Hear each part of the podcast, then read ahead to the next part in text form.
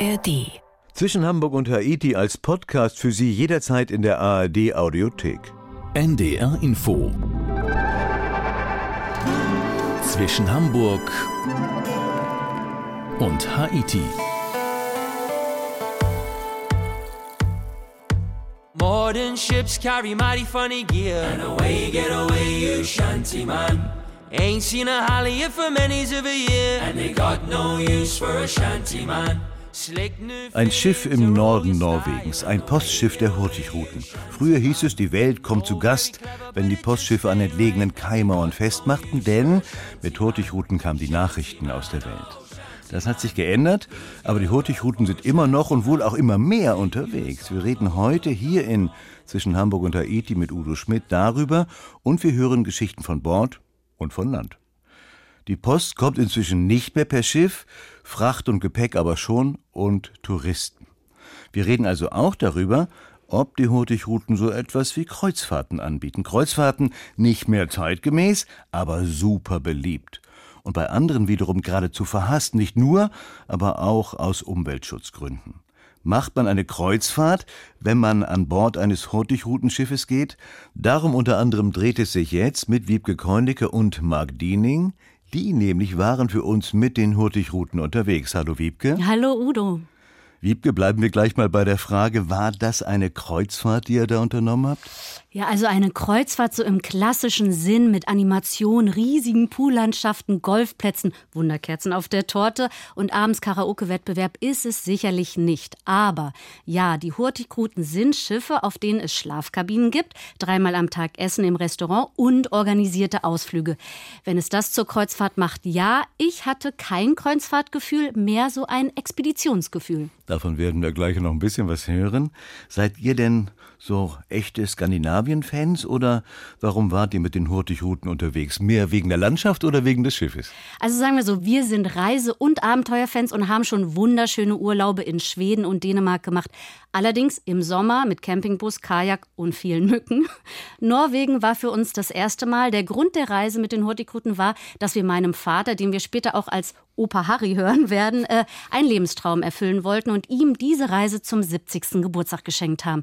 Besondere Herausforderung dabei war der Mehrgenerationen-Aspekt. Zwei Wochen mit seinen Eltern und unseren zwei kleinen Söhnen, die jetzt acht und fünf Jahre alt sind, auf einem Schiff.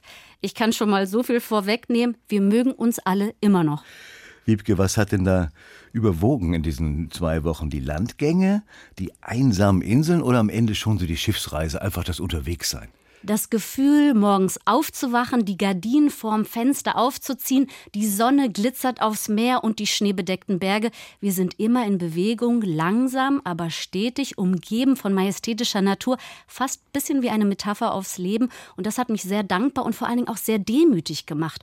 Und ähm, ja, die Ausflüge ans Land und vor allem die freundliche Besatzung an Bord, das waren dann auch noch die i-Tüpfelchen freundliche Besatzung, gleichzeitig hast du gesagt, so ein bisschen Expeditionsgefühl.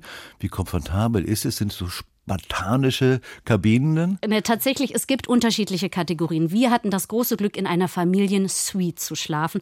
Und die sind wirklich sehr großzügig und stilvoll und vor allem mit einem Erker mit bodentiefen Fenstern. Meine Eltern, die haben in einer Kabine der Mittelklasse geschlafen. Das erinnert schon eher an ein Abteil im Nachtzug. Allerdings immer mit Fenster und eigenem Bad und Fernseher, obwohl der bei uns zwei Wochen lang nie an war, weil einfach viel zu viel anderes passiert. Und man muss sagen, die meiste Zeit hält man sich ja eh an Deck auf, sei es in einem der sehr gemütlichen Sessel in der Panorama-Lounge am Fenster oder eben auch draußen auf Liegestühlen, warm eingemummelt und da dann unbedingt die Sonnencreme nicht vergessen. Warm eingemummelt. Wir sind jetzt mit Mark Diening an Bord des Hurtigrutenschiffes MS Richard Wied. Goodbye. Goodbye. So klingt es, wenn die Gäste des Schiffes MS Richard Wied das Boot für einen Ausflug verlassen. Alle, die von Bord gehen, müssen ihre Bordkarte durch einen Scanner ziehen. Eine Computerstimme sagt Goodbye. Goodbye. Goodbye. Draußen im Hafen wartet schon ein Bus und darin ein Reiseleiter. Jetzt fahren wir nach Trundenes und ich muss Sie ein bisschen auf diesen Aufenthalt vorbereiten. Das ist eine Halbinsel hier und Trundenes zeigt extrem viel im Bereich lokale Geschichte, Besiedlung und so weiter. Wir besuchen zuerst zusammen die mittelalterliche Steinkirche aus Trundenes, die grob gesagt ungefähr zwischen 1250 und 1450 erbaut wurde, also als das Christentum nach den Wikingern hierher kam und ankam. Bis heute ist die Kirche von Trundenis auf 68 Grad und 49 Minuten nördlicher Breite die nördlichste mittelalterliche Steinkirche der Welt. Ursprünglich natürlich katholisch geweiht, stellt sie heute ein evangelisch-lutherisches Gotteshaus dar. Auch mein fünfjähriger Sohn Otto ist spürbar beeindruckt. Warum läutet die? Weil die jetzt die Leute zum Gottesdienst rufen. Es ist Sonntagmorgen und da geht man zum Gottesdienst, auch in Norwegen. Und natürlich wird auch gesungen, jeder in seiner Sprache.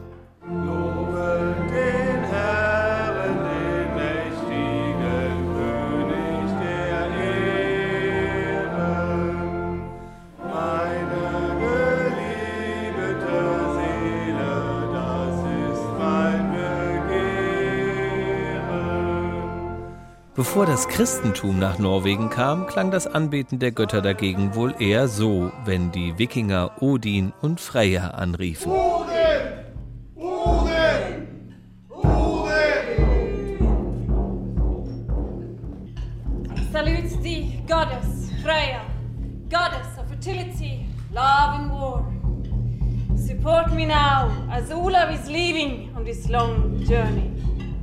So könnte es sich angehört haben, als die Wikinger zwischen dem Jahr 790 und 1070 mehr als zwei Jahrhunderte durch Europa bis ins Mittelmeer und nach Nordafrika reisten, ihre Frauen derweil zu Hause Siedlung und Höfe bewachten und Abschied und Rückkehr mit Gelagen gefeiert wurden. Auch das erleben die Hurtigruten-Gäste mit auf einem der Landgänge.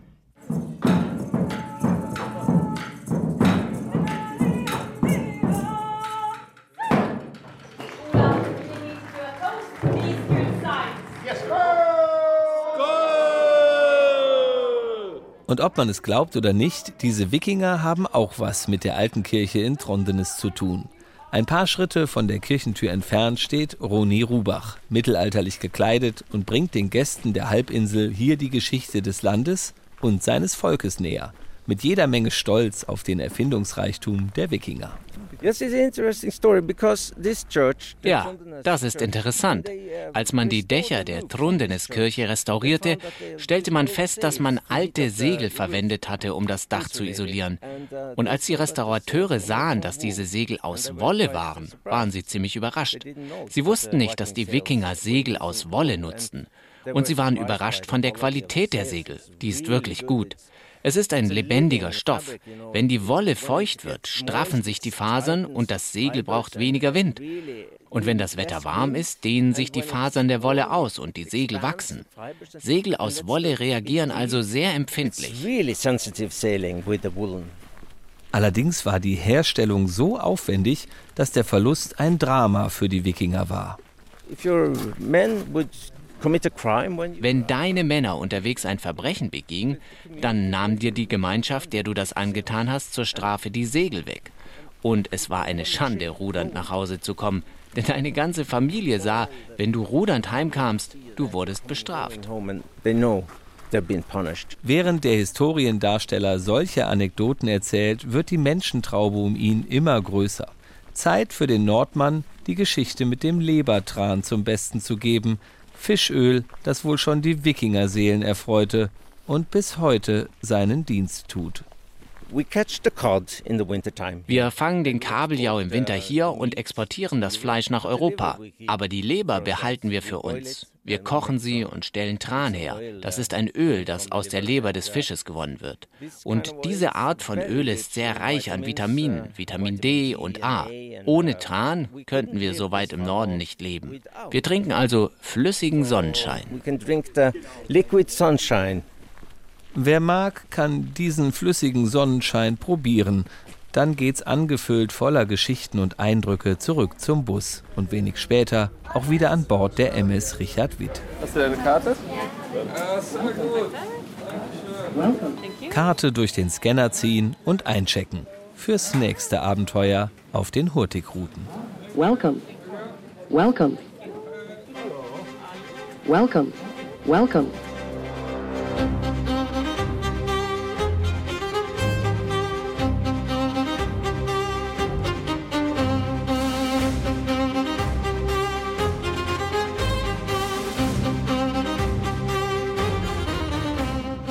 Bereit für das nächste Abenteuer mit den Hurtigruten. Wiebke, wer genau zugehört hat, eben hat gehört, ich sag Hurtigruten, du sagst Hurtigruten. Wer hat denn recht von uns beiden? Wir haben beide recht, denn du ähm, sagst es einfach deutsch und ich versuche dem Norwegischen ein bisschen nahe zu kommen. Hurtigruten heißt es, das einfach heißt die schnelle Reise. Und diesen Ton, den wir gerade gehört haben, dieses Welcome, Welcome, darüber war ich tatsächlich sehr froh, denn ähm, ist ein System, das zählt, ob auch alle Passagiere, sei es Besatzung oder Touristen, wieder an Bord sind. Denn wer runtergeht, muss auch wieder raufkommen. Und ganz ehrlich, denn wenn man in einem der kleinen Häfen strandet, dann ist man da auch erstmal eine Weile. Also mindestens so lange, bis das nächste Schiff der Hurtigruten dort anlegt. Hurtigruten, ich sag's jetzt auch einmal, bleib aber gleich wieder bei meinen Hurtigruten so, das ist glaube ich auch okay. Die haben ja eine große Geschichte, diese Hurtigruten. Spürt man das an Bord so? Naja, auf unserem Schiff mehr denn je, es heißt ja die MS Richard Wied oder Richard Wied, der die Route als erster Kapitän vor 130 Jahren angeboten hat. Im Sommer und vor allem auch im Winter, muss man sagen. Denn wenn alles verschneit und vereist ist, war das Schiff die einzige Möglichkeit der Fortbewegung.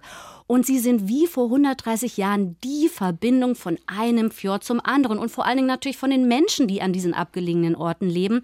Zwar sind diese Hafenstädtchen insgesamt sind es 34 durchaus pittoresk, aber zur Wahrheit gehört auch dazu, da ist nichts los, ne?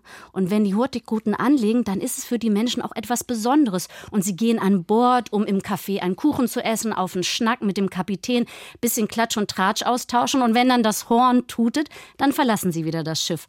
Und auch heute ist es so, dass die Norweger immer noch mit den Hurtigruten reisen. Wir haben Familien kennengelernt, die die Großeltern im Süden besucht haben und dafür für zwei Nächte an Bord gekommen sind, anstatt tagelang mit dem Auto zu fahren.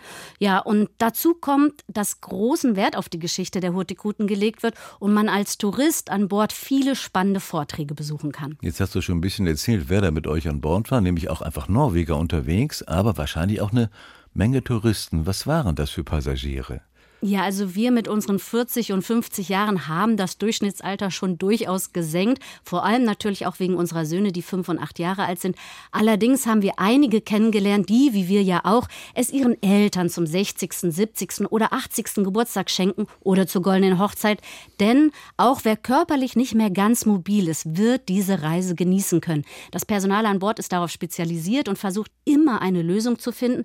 Was alle Passagiere verbindet, ist, dass sie sich diese einzigartige Reise gönnen, denn sie ist ja auch nicht ganz günstig und sich meistens damit einen Lebenstraum erfüllen. Ich habe ja vorhin schon mal Kreuzfahrten angesprochen, die Kritik daran. Äh, Ihr stellt ja gleich auch, ja, wie soll man sagen, Nachhaltigkeitsbemühungen vor. Kann man das machen, so eine Schiffsreise klimaneutral hinbekommen? Also die Hurtigruten arbeiten daran. Die Richard Wied ist zum Beispiel eins von drei sogenannten Hybridschiffen. Da hören wir ja gleich noch mehr zu. Nur so viel. Neben dem Diesel gibt es auch einen Elektromotor. Bis 2030 soll es ein komplett emissionsfreies Schiff geben. Das ist natürlich geradezu revolutionär.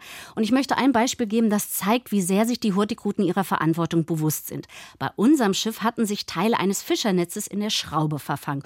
Und anstatt die diesen Defekt mit Tauchern auf See zu reparieren, ist das Schiff für zwei Tage in ein Trockendock gebracht worden, denn auf See wäre bei der Reparatur garantiert Öl ins Meer gelaufen.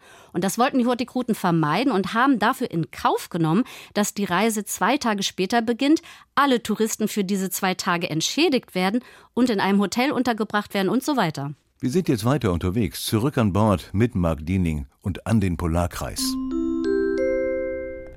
An Backbord linker Seite auf der Insel mit dem Namen der Wikinger steht ein Globus als Markierung für den Polarkreis. Wir treffen uns draußen auf Deck 7 in etwa 15 Minuten, also um 7.35 Uhr und feiern die Überquerung.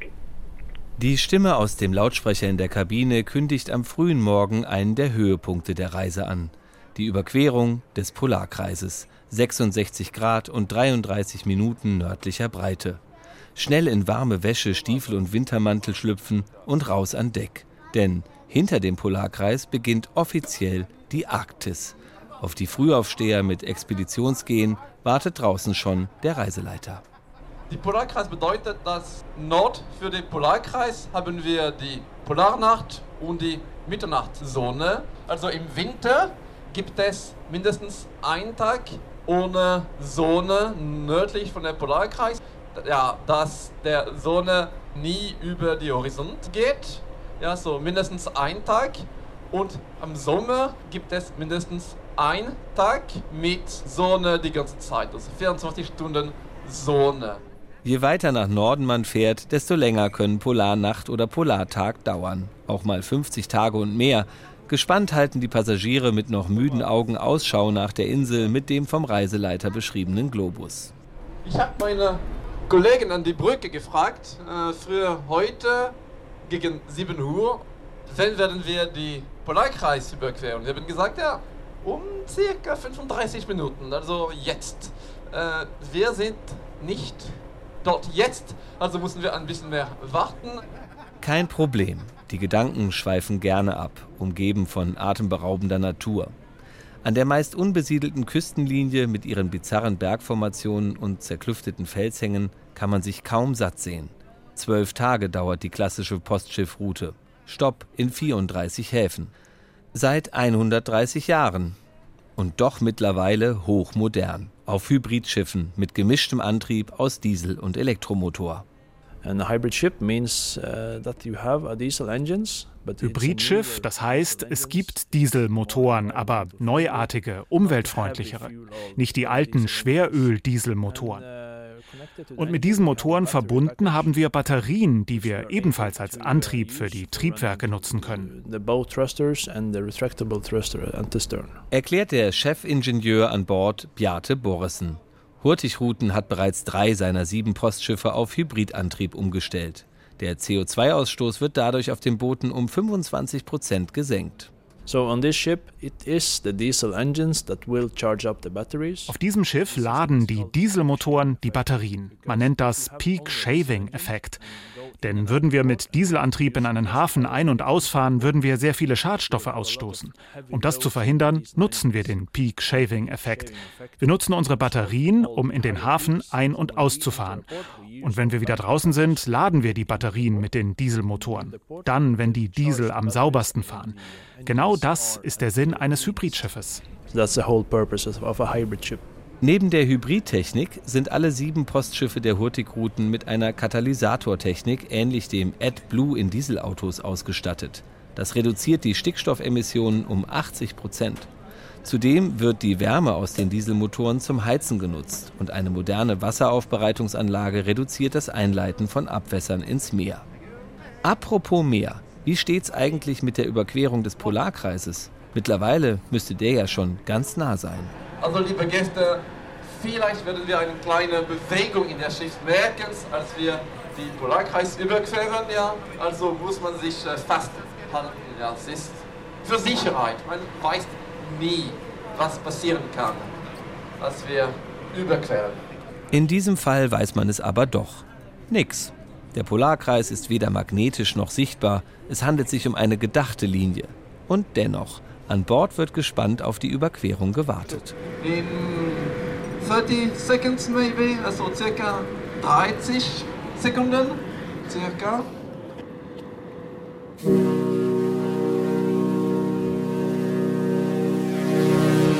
Congratulations! You made it! So you've been in the Arctic now. Sie haben es geschafft, ja? Jetzt sind wir in der Arktik. Wir haben unsere Polarkreiszeremonie um 10.30 Uhr. Also ich hoffe, dass Sie kommen für diese Polarkreisüberquerungszeremonie. Und Polarkreiszeremonie meint Taufe mit eisigem Polarwasser. Bettina, this is not your only prize. You are the lucky one to be the first one to get baptized. Please have a seat. I tried. Also, wir müssen natürlich alle taufen, damit wir das schöne Wetter behalten. Sie stellen sich von dieser Seite an, nehmen hier Platz und hinterher gibt es einen kleinen Drink. Auf einem Stuhl sitzend bekommen die Gäste, kommentiert von einer Reiseleiterin, vom Kapitän höchstpersönlich mit einer riesigen Kelle Eiswürfel in den Nacken geschüttet.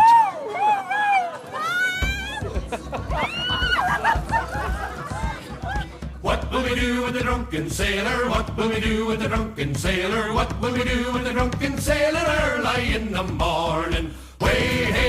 She rises, way hey up she rises, way up she rises early in the morning.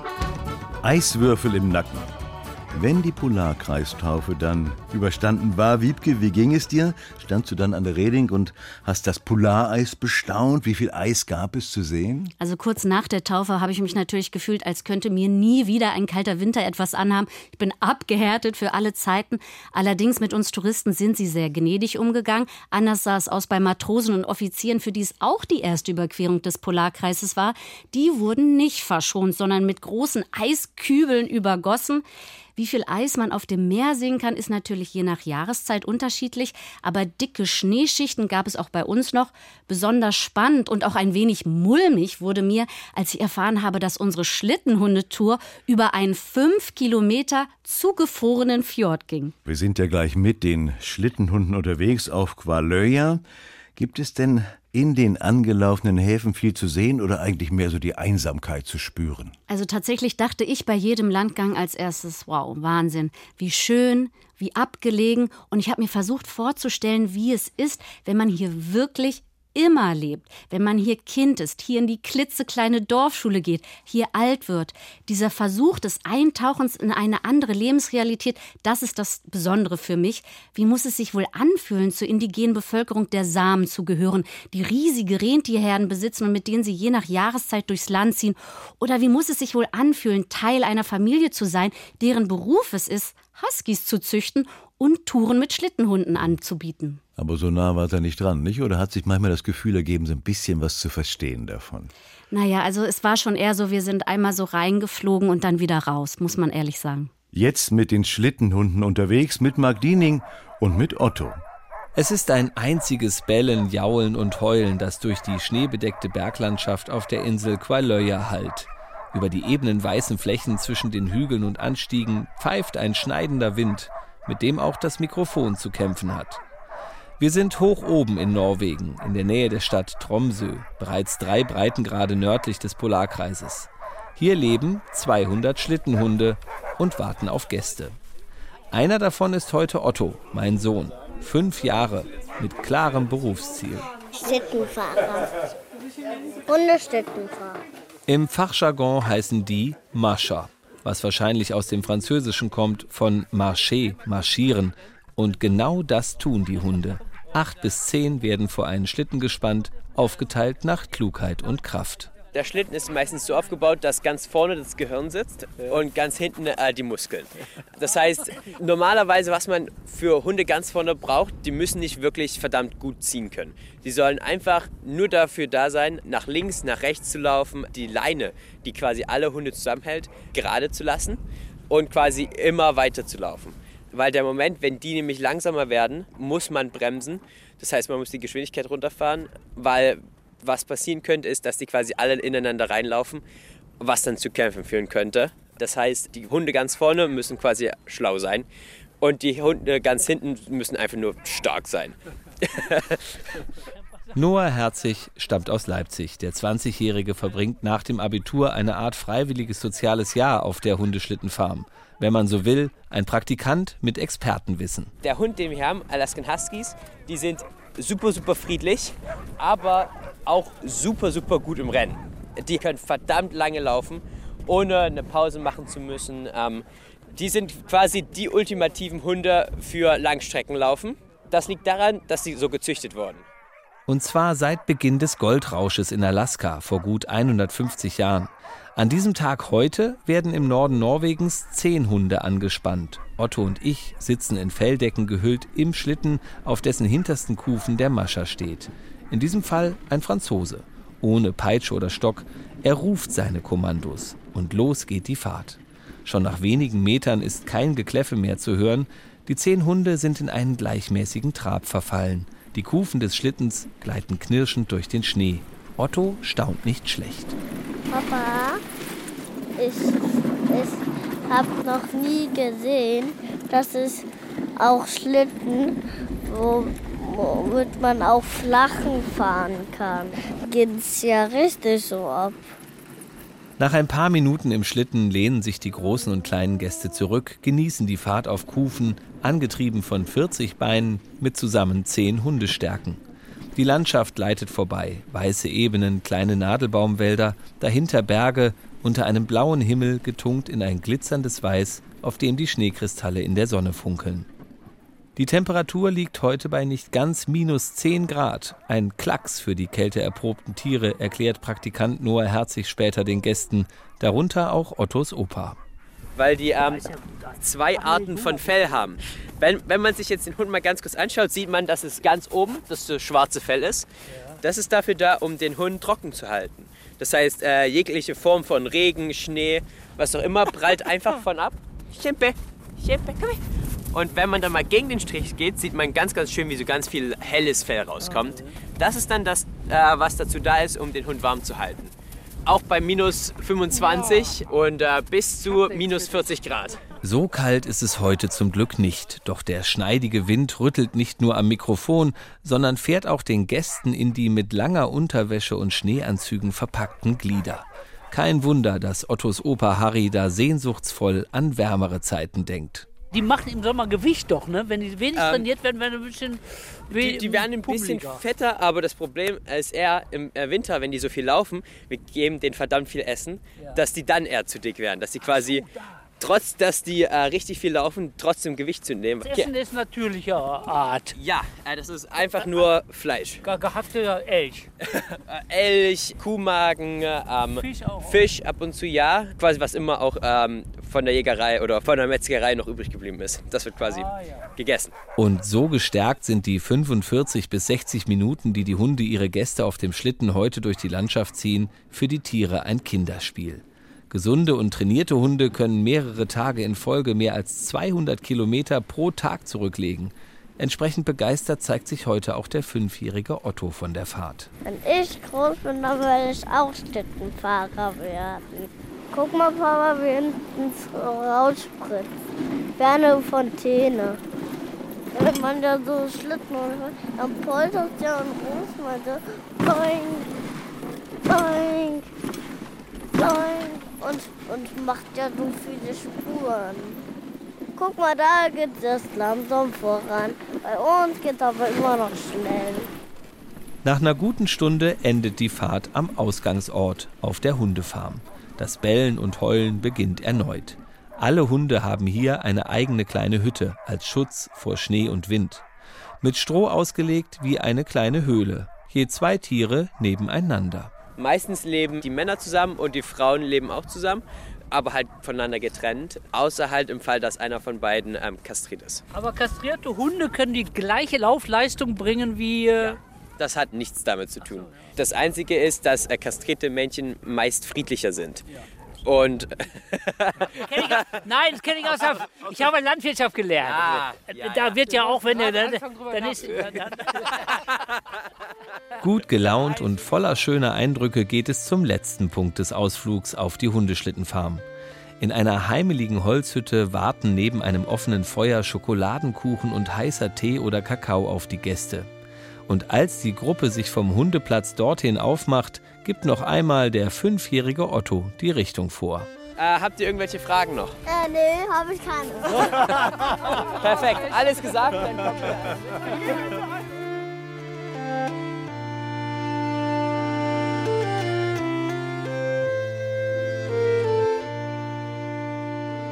Wiebke, das alles hört sich ja ziemlich wunderbar an, aber eine Frage bleibt. Wie anstrengend ist so eine Reise? Was macht der Seegang? Kann wirklich jeder, jeder an Bord gehen?